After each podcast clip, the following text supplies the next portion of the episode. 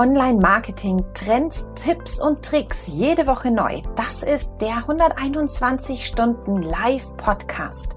Hier bekommst du jede Woche den Mitschnitt unseres Live-Talks mit Experten aus der Online-Marketing-Szene. Viel Spaß!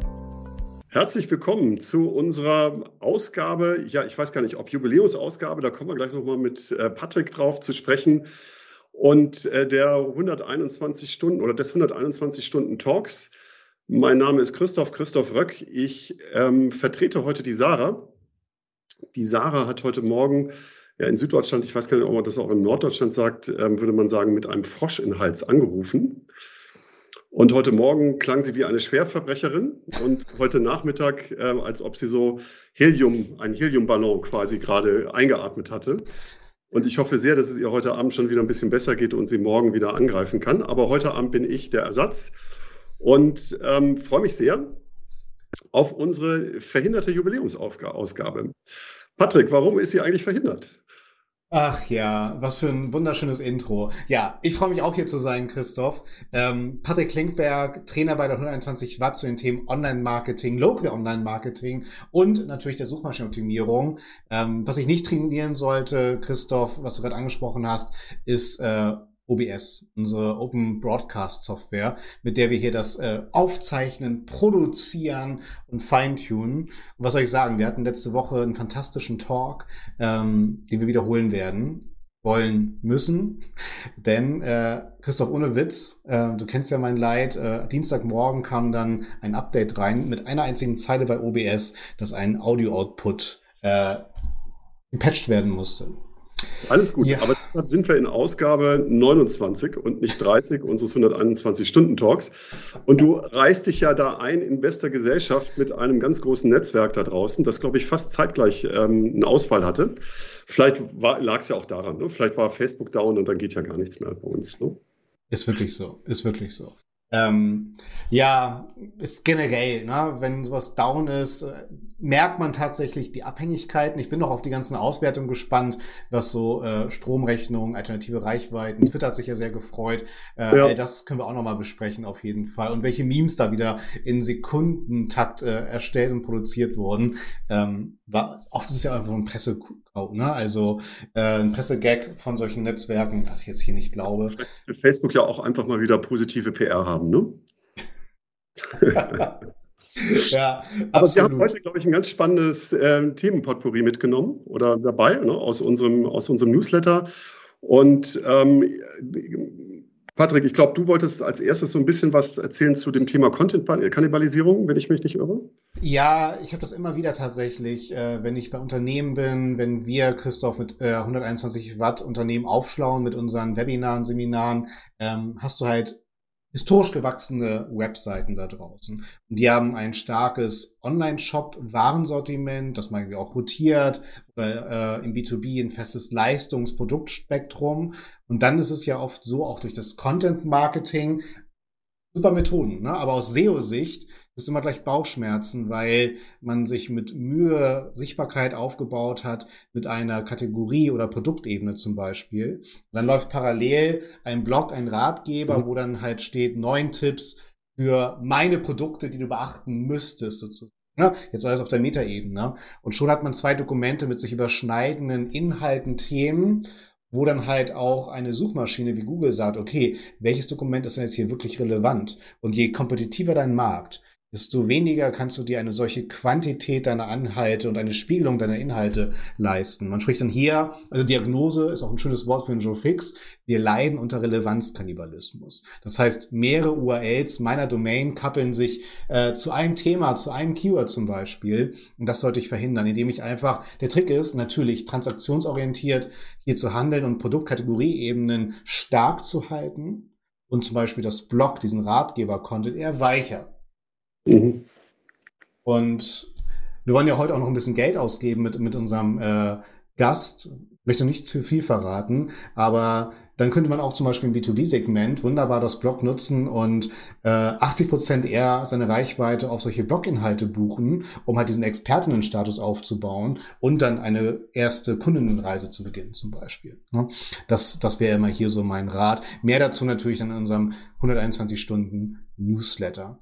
Ja, und ähm, Patrick, mal Frage dazu. Würdest du ähm, Seiten, wenn, das, wenn sie es jetzt nicht auflösen können, ne, inhaltlich, dann ja. empfehlen, einen Canonical Tag zu setzen oder wie, wie würdest du da vorgehen? Ja, ähm, tatsächlich, Canonical Tag wird ja immer sportlicher interpretiert. Ne? Wie überschneidend und äh, wirklich inhaltlich identisch müssen diese zwei Dokumente tatsächlich sein. Google sagt ja PDF zur HTML-Variante, genau dafür ist das Canonical Tag da. Mhm.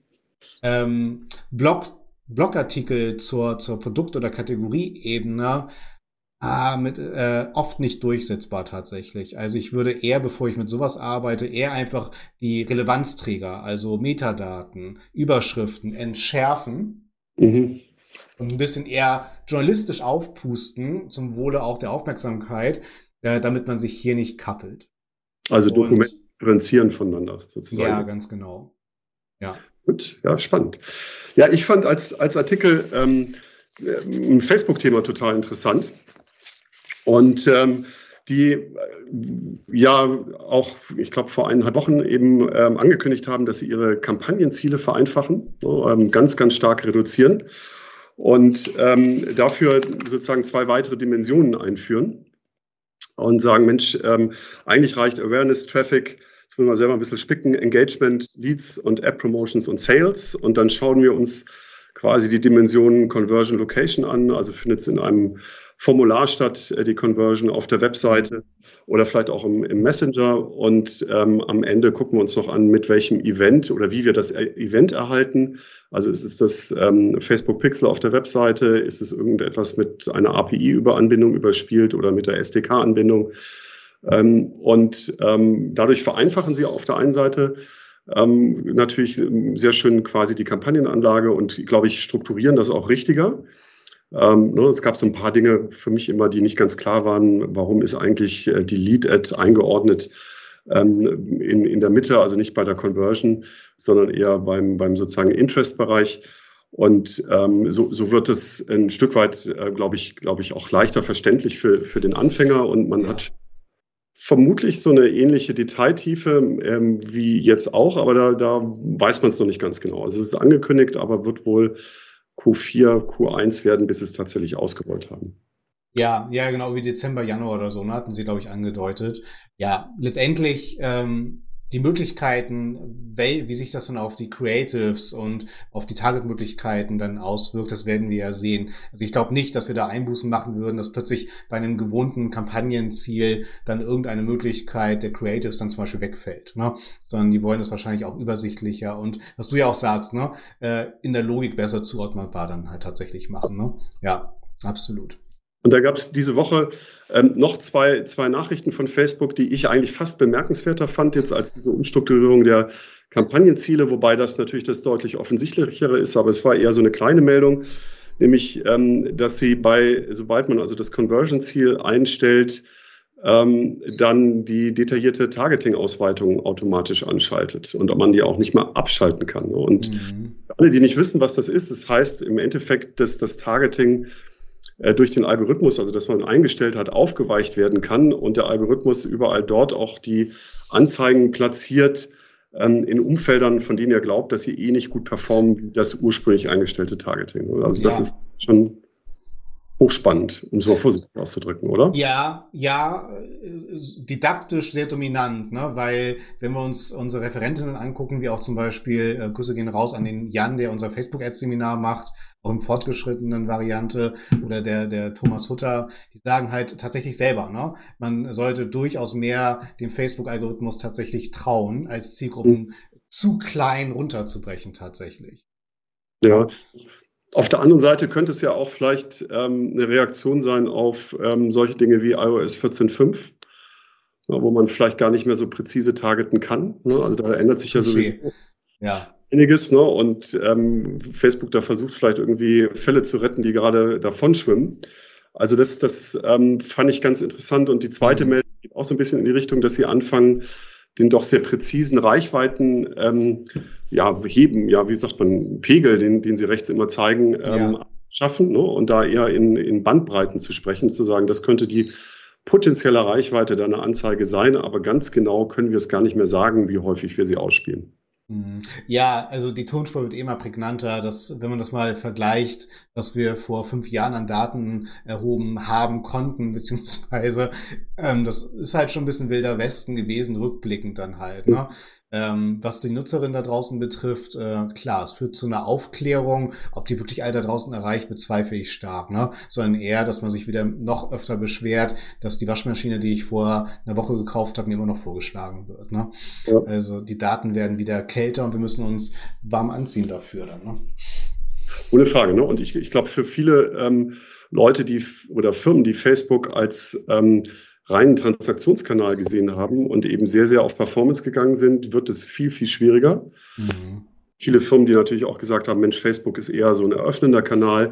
Ähm, da muss, kann ich vielleicht nicht ganz so sehr die Performance ähm, Metriken anlegen, die ich vielleicht in Google Ads anlege. Ähm, dann für die ist es vielleicht gar nicht so schlimm, aber für andere, die das eben sehr performanceorientiert gemacht haben, da wird sich einiges ändern. Ja, absolut. Ja, ja. Wollen wir mal, äh, Christoph, ähm, rübergehen äh, zu den Anzeigen äh, von Google? Ja, ich würde sagen, wir holen unseren Gast dazu, oder? Sehr gute Idee, sehr, sehr gute Idee. Es ist ein Wiederholungstäter. Ja. ja, ich, äh, sieht gar nicht so aus wie ein Wiederholungstäter, ne? Eigentlich sieht er ganz brav aus. das stimmt. Wer sieht ja nicht so brav aus? Und zwar unser Sichtbarmacher. Marc, fantastisch, dass du wieder da bist. Stell dich doch mal uns vor, bitte. Herzlich willkommen, Marc. Hallo, schön, dass ich wieder hier sein darf.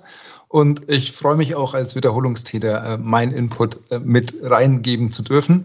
Mein Name ist Marc Stürzenberger.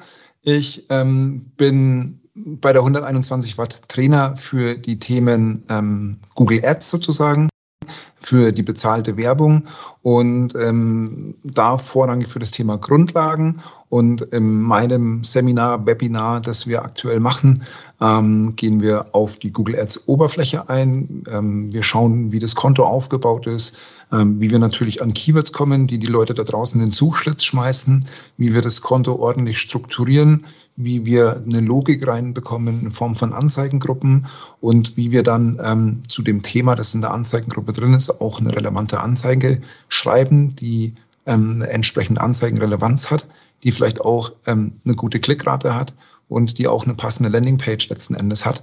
Und zum Schluss schauen wir uns auch noch an, welche Optimierungsroutinen es beispielsweise gibt, die man täglich, wöchentlich, monatlich machen kann, um das Google Ads-Konto auf dem Laufenden zu halten. Super. Lieber Marc, nochmal ganz herzlich willkommen bei uns. Vielen ähm, Dank. Kannst du noch ein bisschen was zu deinem Werdegang erzählen? Also ähm, wir kennen uns ja auch schon ein bisschen länger. Genau, wir kennen uns schon ziemlich lange, Christoph. Ähm, ich bin, ich habe mal nachgerechnet, in dem Thema Suchmaschinenmarketing inzwischen seit knapp 17 Jahren tätig. Die ersten Berührungspunkte hatte ich damals im Studium, ähm, bin dann über eine Festanstellung zur Verlagsgruppe Weltbild eben gekommen und habe dann da zum Schluss das Team Suchmaschinenmarketing geleitet. Wir hatten zehn Online-Shops, die wir betreuen durften in Deutschland, Österreich und Schweiz. Und ähm, 2014 bin ich dann ähm, dort äh, rausgegangen, habe mich selbstständig gemacht und berate, betreue und helfe Unternehmen jetzt in unterschiedlichen Größen ähm, ganz einfach sichtbarer bei Google zu werden in Form von Suchmaschinenoptimierung oder auch in Form von bezahlten Anzeigen bei Google Ads. Super. Herzlich willkommen. Richtig, Danke sehr. Cool. Ja, Marc, und äh, dich erwischt natürlich auch, wie, wie alle Gästinnen hier bei uns, ein Hauptthema unseres Newsletters. Und du hast dich natürlich hoch und runter damit beschäftigt, das, das weiß ich. Und zwar geht es tatsächlich um Google selber. Und zwar, mhm. das Thema ist Budgetbericht und Keyword-Matching. Ähm, ja um halt natürlich hier auch nochmal äh, an Sarah liebe Grüße rauszuschicken und äh, gute Genesung natürlich. Ähm, sie ist immer unsere Head of Glossar. ähm, wollen wir vielleicht einmal so einsteigen? Ähm, wir sind ja jetzt hier, wir haben unser Portemonnaie gezückt, wollen Geld ausgeben. Das heißt, wir sind jetzt hier wirklich in der Disziplin, Marc, zu der du ja auch aufschlaust. SEA, mhm. Search Engine Advertising, Google Ads, Budgetbericht und Keyword Matching. Kannst du das mhm. einmal für uns so einordnen? Gerne. Ähm, Google hat jetzt die Funktion geschaffen, dass man sich einen Budgetbericht angucken kann. Das heißt, man bekommt mehr Details. Die Teilnehmer kommen auch oft in die Seminare zu uns und sagen, boah, wie viel Budget muss ich denn entsprechend veranschlagen? Und oft ist es auch so, dass sie das Budget nur auf Monatsebene ähm, haben. Ja, sie haben ein Jahresbudget, das teilen sie durch zwölf, wissen, was, was sie pro Monat haben. Und dann tun sie sich tatsächlich schwer bei der Kampagnenanlage zu sagen, oh, wie viel Tagesbudget muss ich denn entsprechend ausgeben. Ja, Im Prinzip ist es relativ einfach. Google rechnet mit 30,4 Tagen pro Monat. Ähm, wie kommen sie da drauf? Die teilen 365 durch 12 sind, sind wir bei 30,4. Und wenn wir jetzt ein Budget haben, keine Ahnung, von 304 Euro, wenn wir es mal leicht nehmen, das durch 30,4 teilen, haben wir ein Tagesbudget von 100 Euro. Und das hinterlegen wir an der Kampagne. Und wenn wir dann uns einen vollen Monat betrachten und den Budgetbericht aufrufen, den man über verschiedene Wege aufrufen kann, am einfachsten ist es beispielsweise, ich bin in der Kampagnenübersicht, fahre über mein entsprechendes Budget drüber. Das sind dann gestrichelte Linien. Da klicke ich kurz drauf und dann sehe ich, oder ich, ich fahre drüber, dann geht ein kleines Fenster auf und dann kann ich mir im Detail den Budgetbericht anschauen. Und da kriege ich dann mehr Details zu meinem Budget, kriege mehr Insights letzten Endes und vielleicht auch ein bisschen Planungssicherheit. Und was ich in dem Bericht entsprechend sehe, ist zum einen logischerweise mein Tagesbudget, das ich hinterlegt habe. Dann sehe ich auch, ähm, mein, mein, mein Deckel, den ich letzten Endes am Ende des Monats erreiche, ja, dass ich weiß, ich gebe jetzt nicht mehr wie 304 Euro ähm, aus, wenn man an dem Beispiel bleiben darf. Und dann sehen wir auch, wie viel Kosten bisher im laufenden Monat ähm, aufgeschlagen sind. Und wir haben auch einen Prognosebericht, wie sich die Kosten letzten Endes dann die nächsten Tage bis zum Monatsende entwickeln können. Und dann habe ich auch noch äh, weiterhin die, die Ausgaben pro Tag. Also ich sehe ganz genau, wie viel Budget ich pro Tag ausgegeben habe. Und dann kommt auch immer wieder eine Frage im Webinar selbst oder im Seminar, wo die Leute dann sagen, hey, pass auf, ich habe jetzt 10 Euro eingegeben als Tagesbudget und Google war auf einmal das Doppelte fast drüber gelegen. Und ähm, das nimmt sich Google inzwischen auch raus, dass sie sagen, okay, wenn wir sehen, je nach Kampagnenziel, wir können gute Conversions machen an, am Tag X oder wir können mehr Klicks generieren. Dann erlaubt sich Google das Doppelte am Budget oder bis zum Doppelten an Budget eben oben drauf zu legen. Ja. Ähm, und ähm, da bekommen viele auch oft kalte Füße und sagen, ja, jetzt habe ich ja 20 Euro am Tag ausgegeben, ich habe ja nur 10 Euro hinterlegt, aber in Summe wird Google die 304 Euro nicht überschreiten. Aber kurze Frage dazu, Marc. Ja. Ähm, Du hast ja gesagt, bald zwei, zwei Jahrzehnte, in denen du äh, in Sachen Google Ads da draußen unterwegs bist. Na, da hieß es noch nicht mehr mhm. Google Ads. Ähm, war es denn in deiner Wahrnehmung äh, eine, ein relativ undurchsichtiger Bericht? Weil ja, es geht hier um die Budgets letzten Endes gab's ja, ja gab es so einen Bericht noch gar nicht. Ich habe ja immer nur mein, mein, mein Tagesbudget eingegeben. Und letzten Endes habe ich dann hochrechnen können, ja, und sagen, wo lande ich denn wahrscheinlich? Und jetzt da ähm, mit dem Bericht hast du ein bisschen mehr Planungssicherheit. Ja, du kriegst mehr In Insights und du weißt, okay, Google sagt tatsächlich, ich bekomme 304 Euro am Monat an Kosten ähm, ähm, zugewiesen letzten Endes. Ähm, und dann kann ich davon ausgehen, dass das auch ähm, sicher ist und ich kann vielleicht auch ein bisschen ruhiger schlafen, sodass ich nicht am Folgemonat zu meinem Chef gehen muss und sage, du, ich habe ein bisschen mehr Geld verbraucht als geplant. Ja, verstanden. Okay. Jetzt ist ja das so, dass ja, jetzt haben wir noch einen, wieder einen neuen Bericht ne, bei, bei Google Ads. Und mhm. äh, Google Ads hat ja einen ziemlich großen Bereich, wo man sich auch sehr individuell seine Berichte zusammenstellen kann. Ja. Dann haben wir die Möglichkeit, mit Data Studio auf die Daten zuzugreifen. Dann können wir es mit Google Analytics verknüpfen. Ähm, was wäre denn so, wenn du jetzt ähm, ja, ein mittelständischer äh, B2B-Anbieter bist oder, oder ein kleiner, kleiner B2C-Shop? Ähm, mit, mit welchen Tools würdest du denn arbeiten? Mit welchen Berichten würdest du vielleicht loslegen, um, um sozusagen deine ersten ja, so 100 Tage im Google Ads-Kampagnengeschäft zu verbringen? Was würdest du dir anschauen? Also zum einen finde ich tatsächlich den neuen Bericht ganz hilfreich. Es gibt den Leuten Sicherheit da draußen, wenn du jetzt frisch einsteigst und bist mit dem Thema jetzt noch nicht so vertraut, weißt du auf jeden Fall, wo du landen wirst. Und dann kannst du dir verschiedene Reports bauen letzten Endes. Du hast gerade schon angesprochen, ähm, Google Data Studio. Ich kann da eine Verknüpfung herstellen und kann meine Daten von Google, ähm, Google Ads zu Google Data Studio sozusagen importieren über die Schnittstelle und kann da ein Monatsreporting draus machen. Oder auch in Google Analytics, wenn ich die beiden Konten miteinander verknüpft habe, sehe ich auch meine Kampagnenkosten und kann da sozusagen tagtäglich, stündlich letzten Endes auch meine Kostenentwicklung sehen und kann gucken, wo die Reise hingeht. Die Prognose an sich sehe ich nicht. Ja, die muss, muss, muss ich mir, wenn dann selbst hochrechnen, beziehungsweise haben wir jetzt ein Hilfsmittel von Google an die Hand bekommen, ähm, ähm, um die auch ein bisschen so die Blackbox öffnet, ja, weil man nicht wusste, wenn man da neu einsteigt, ähm, wie viel Kosten habe ich denn tatsächlich am Ende des Monats, wenn ich da jetzt 10 Euro eingebe, mal 30, mal 30,4, mal 31. Ähm, und ähm, das gibt tatsächlich Sicherheit ganz einfach. Okay. Dann haben wir ja noch ein zweites Thema, Patrick, oder? Was wir mit äh, Marc besprechen wollen. Genau, und zwar äh, das Keyword-Matching. Genau, da ist Google auch sehr umtriebig inzwischen. Ähm, und es gab ja am Anfang des Jahres schon eine Ankündigung, dass beispielsweise das, der Broadmatch Modifier nicht mehr existieren wird und der wird in Updated Phrase Match entsprechend aufgehen. Ähm, so, dann haben sie es da schon mal vereinfacht, ähm, in Anführungszeichen. Und jetzt da ähm, ähm, kommt noch hinzu, wenn man, es gibt ja den Empfehlungsbericht bei Google, wo man reingehen kann und sagen, okay, was würde Google jetzt machen an deiner, deiner Stelle? Und Google sagt, ähm, du sollst weitestgehend passende Keywords hinzufügen. Und wenn man sich das mal anguckt, wir haben jetzt ganz grob gesagt drei Stufen. Wir haben einmal weitgehend passende Keywords, wir haben passende Wortgruppen und Exact Match. Und wenn man sich das mal anguckt, Exact Match sind die Keywords in den eckigen Klammern, wenn wir uns das im Interface angucken. Das heißt, die Suchphrase muss eigentlich fast so identisch inklusive in allen Varianten eingegeben werden, das, was ausgelöst wird. Und je weiter ich nach oben gehe, also bis zu Broadmatch, ähm, steigere ich nicht meine Relevanz, sondern meine, meine Reichweite. Mhm. Und demnach könnte ich ja dann auch mehr Geld ausgeben. Ja, also es ist der grundsätzliche Gedanke, wenn ich jetzt erstmal mehr Reichweite habe, weiß ich jetzt vielleicht auch nicht, ähm, ist das eine qualitative Reichweite oder ist es einfach nur, nur Traffic, den generiert? Und da ist vielleicht ein bisschen Unsicherheit. Und Google ähm, hat 2019, glaube ich, war das mit dem Hummingbird-Update, wo sie verstehen wollten oder wo sie, wo, wo sie Suchanfragen viel besser verstehen wollten. Ja? Ähm, und die Suchanfragen. War das schon, ja. War das 2013? Ja. Okay, krass. So lange schon wieder. Ja. Ähm, und ähm, diese, das Know-how, das, das sie da, glaube ich, sammeln konnten, haben sie jetzt auch so ein bisschen auf, auf das Google Ads-Thema übertragen und sagen, okay, ähm, wenn du jetzt da beispielsweise ein Keyword einbuchst, ähm, das heißt Autoersatzteile, ja, und du denkst nicht an das Keyword Dichtungsring 1995, Audi 80, ähm, Kupplungswelle oder sonst ja, irgendwas. Ja.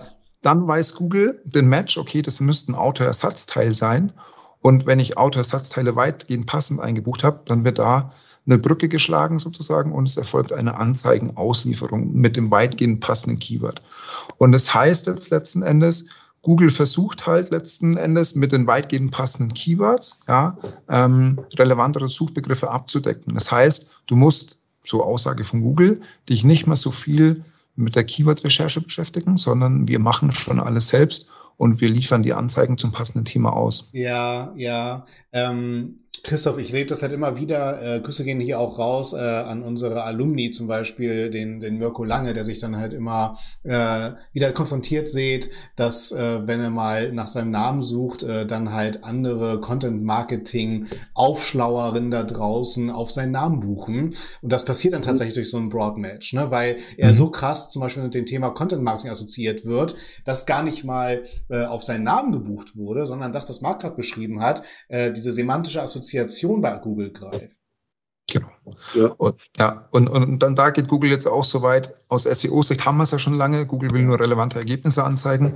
Und jetzt da matcht das da halt auch. Google will Relevanz bei den Keywords schaffen. Und ich muss nicht mal alle Keywords in Anführungszeichen einbuchen, mhm. so die Empfehlung von, von Google, sondern wenn Sie ein relevantes Keyword erkennen, das zu einem gebuchten Keyword passt, liefern Sie die Anzeigen aus. Falls es kein gebuchtes Keyword gibt, gibt es immer noch einen Fallback und zwar ist der Anzeigenrang, ähm, der dann ähm, ja, für, für das Keyword ausgelöst wird und dann es zur Anzeigenschaltung kommt. Also im, im Kern bedeutet es ja eigentlich, dass ähm, Google fast so wie bei Facebook sagt, ich kann es besser als du. Mhm. Ja.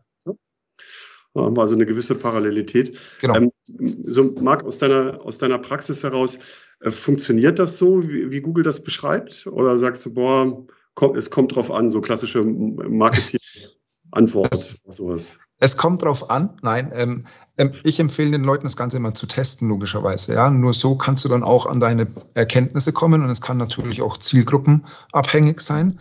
Ähm, und ich würde es nicht blind ganz ehrlich ähm, ähm, ähm, durchziehen und würde es ähm, ein, einfach als weitgehend passend einbuchen.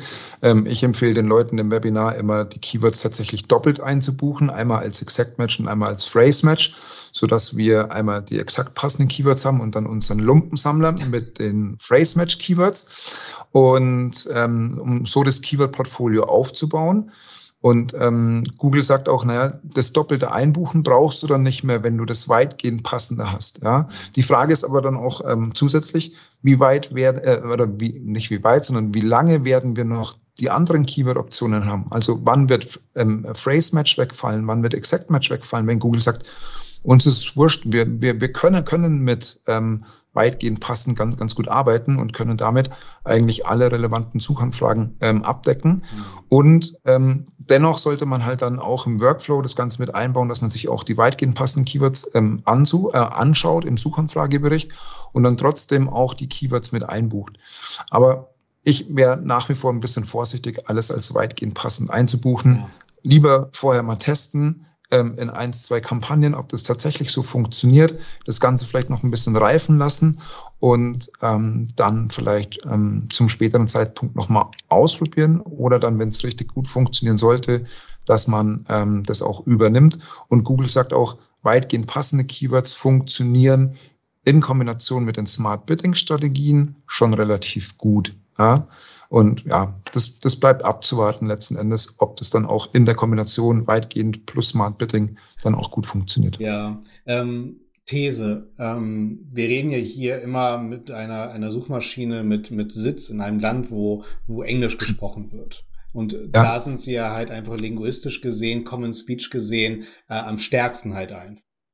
Ähm, und ich habe mich jetzt schon viel unterhalten, äh, ähnlich wie das jetzt halt auch mit den Responsive Search Ads äh, einhergehen wird. Ne? Ähnliches Thema, ne? wo ich ja. halt 15 Überschriften, vier Descriptions, glaube ich, hinterlege und Google genau. würfelt das dann zusammen. Würfeln soll es natürlich nicht sein, das ist mir klar.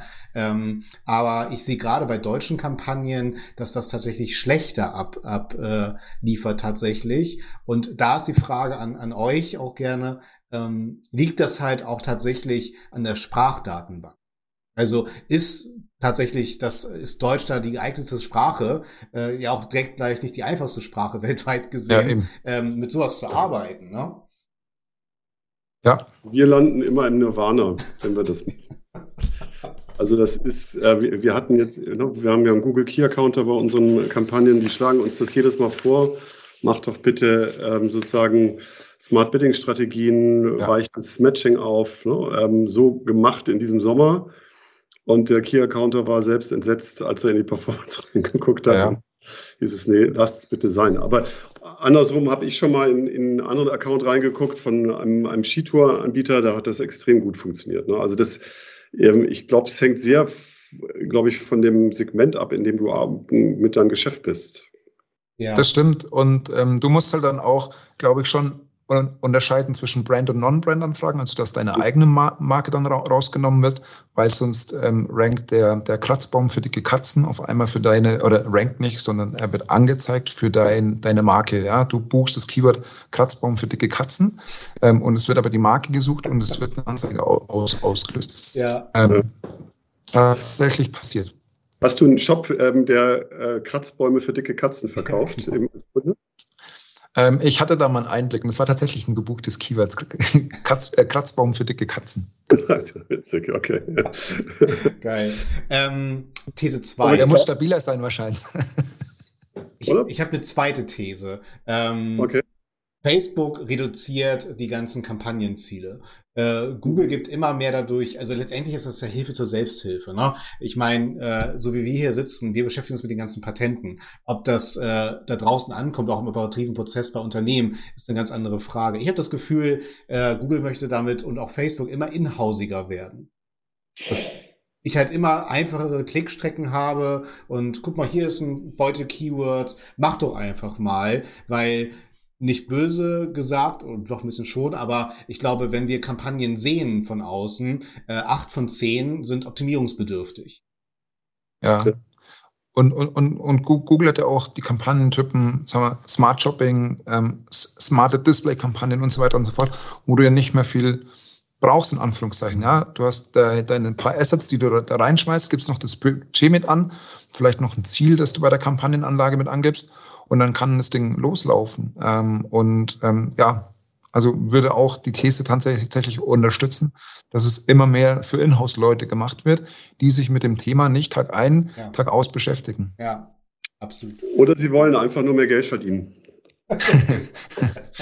Wäre auch eine Möglichkeit. Ja, absolut. Ja. Genau. Aber vielleicht noch ganz kurz ein Tipp für die Leute, ähm, die überlegen, das machen, ob, ob sie es machen sollen oder, oder, oder nicht. Ähm, wenn sie ähm, Budget offen sind und keinen Deckel haben, ja, und keine Target ROAS haben oder Target CPA, dann kann man sowas beispielsweise mal ausprobieren. Wenn, wenn, wenn ich Spielgeld oder Geld für Forschung und Entwicklung habe, ja, ob das für mich passt oder nicht passt.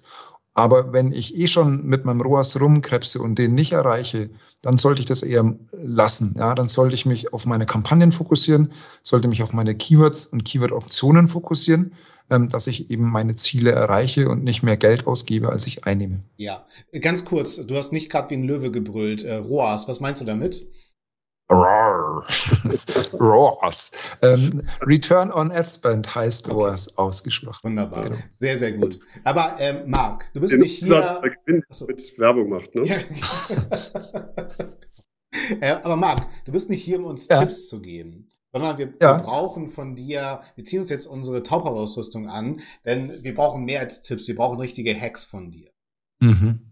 Deswegen, Taucherausrüstung angezogen, wir gehen äh, in den Deep Dive rein. Und zwar hat äh, Christoph uns da einen Deep Dive mitgebracht, den du jetzt ausbaden darfst.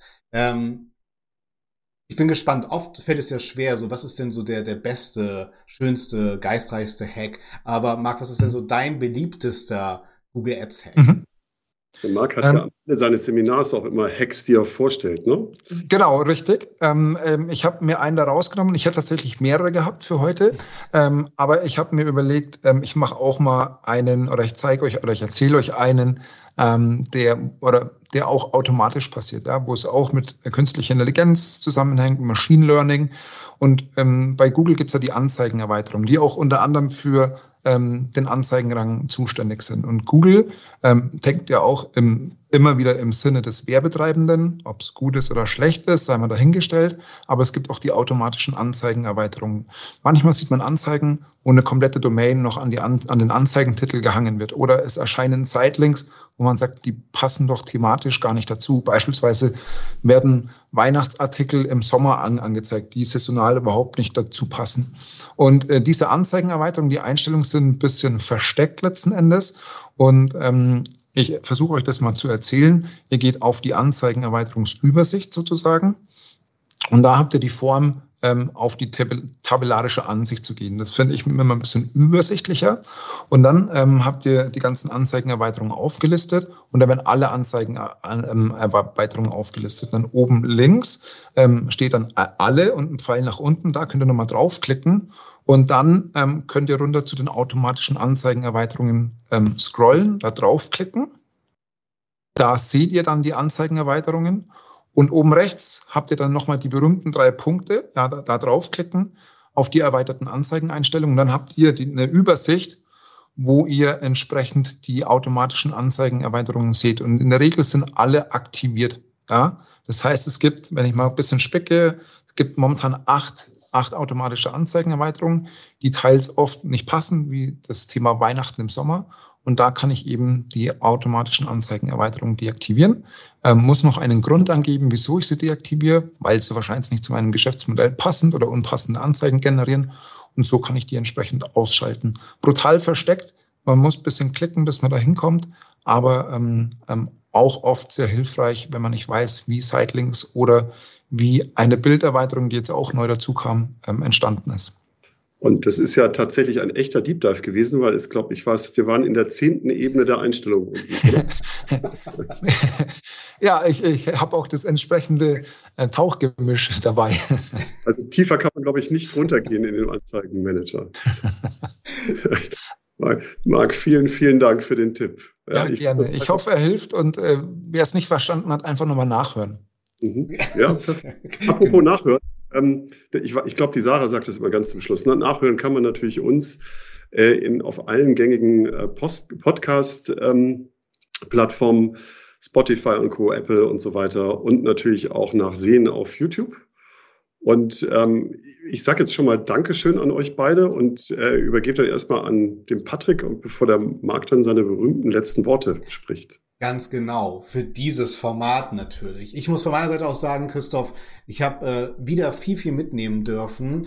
Ähm, ich liebe das ja auch immer äh, mitzubekommen, wie ihr dann argumentiert, ne? wie, wie Marc das so beschreibt. Das, das hilft uns ja auch ungemein. Ich spreche da immer so von Joe Fix-Argumenten. Ne? Wie kann man da Betroffenheit schaffen? Und halt auch wirklich hier mal in dieser Dreierkonstellation immer dann nicht nur irgendwie Fachchinesisch zu sprechen, sondern wirklich Tacheles, ne? Und dieses, es kommt drauf an, ist ja immer mein Ziel, das zu vermeiden, ne? Ist immer ein hehres Ziel, aber es hilft halt jedem zumindest eine grobe Hausnummer zu haben und eine Tendenz und auch eine Einschätzung. Und Marc, dir hast du auf jeden Fall mitgegeben. Ganz vielen Dank dafür. Von daher, Gerne. wir hören uns auf allen gängigen Podcast-Portalen, was Christoph schon gesagt hat, sehen uns auf YouTube natürlich oder auch bei den Instagram-Videos, wo sie auch noch viel, viel tun, müssen auch noch drüber reden und ganz viele Gästinnen einladen, ja. äh, auf die ich mich sehr freue. Und nächstes, nächstes Mal haben wir die echte Jubiläumsausgabe. Touché. Ja, nächstes Mal haben wir auf jeden Fall die Jubiläumsausgabe versprochen. Ich hoffe, jetzt hat alles geklappt. Und ja, Marc, ganz lieben Dank, dass du da warst. Und jetzt. Deine berühmten letzten Worte. Ja, vielen Dank, dass ich bei der Jubiläumsausgabe minus eins dabei sein durfte. Mir hat es super viel Spaß gemacht heute mal in der Männerrunde und ähm, ich hoffe, ich konnte den Zuhörern, den ähm, Zusehern bei YouTube ähm, das Thema ein bisschen näher bringen, über das wir heute gesprochen haben und würde mich natürlich freuen, wenn wir uns auch in den Webinaren oder Seminaren mal live vor Ort sehen. Euch noch einen schönen Tag. Bis bald. Ciao. Auf Wiedersehen. Genau. Auf Wiederstream. Und sagt Marc Stürzenberger beim 121-Stunden-Talk. Auf Wiederstream. Ciao. Ciao.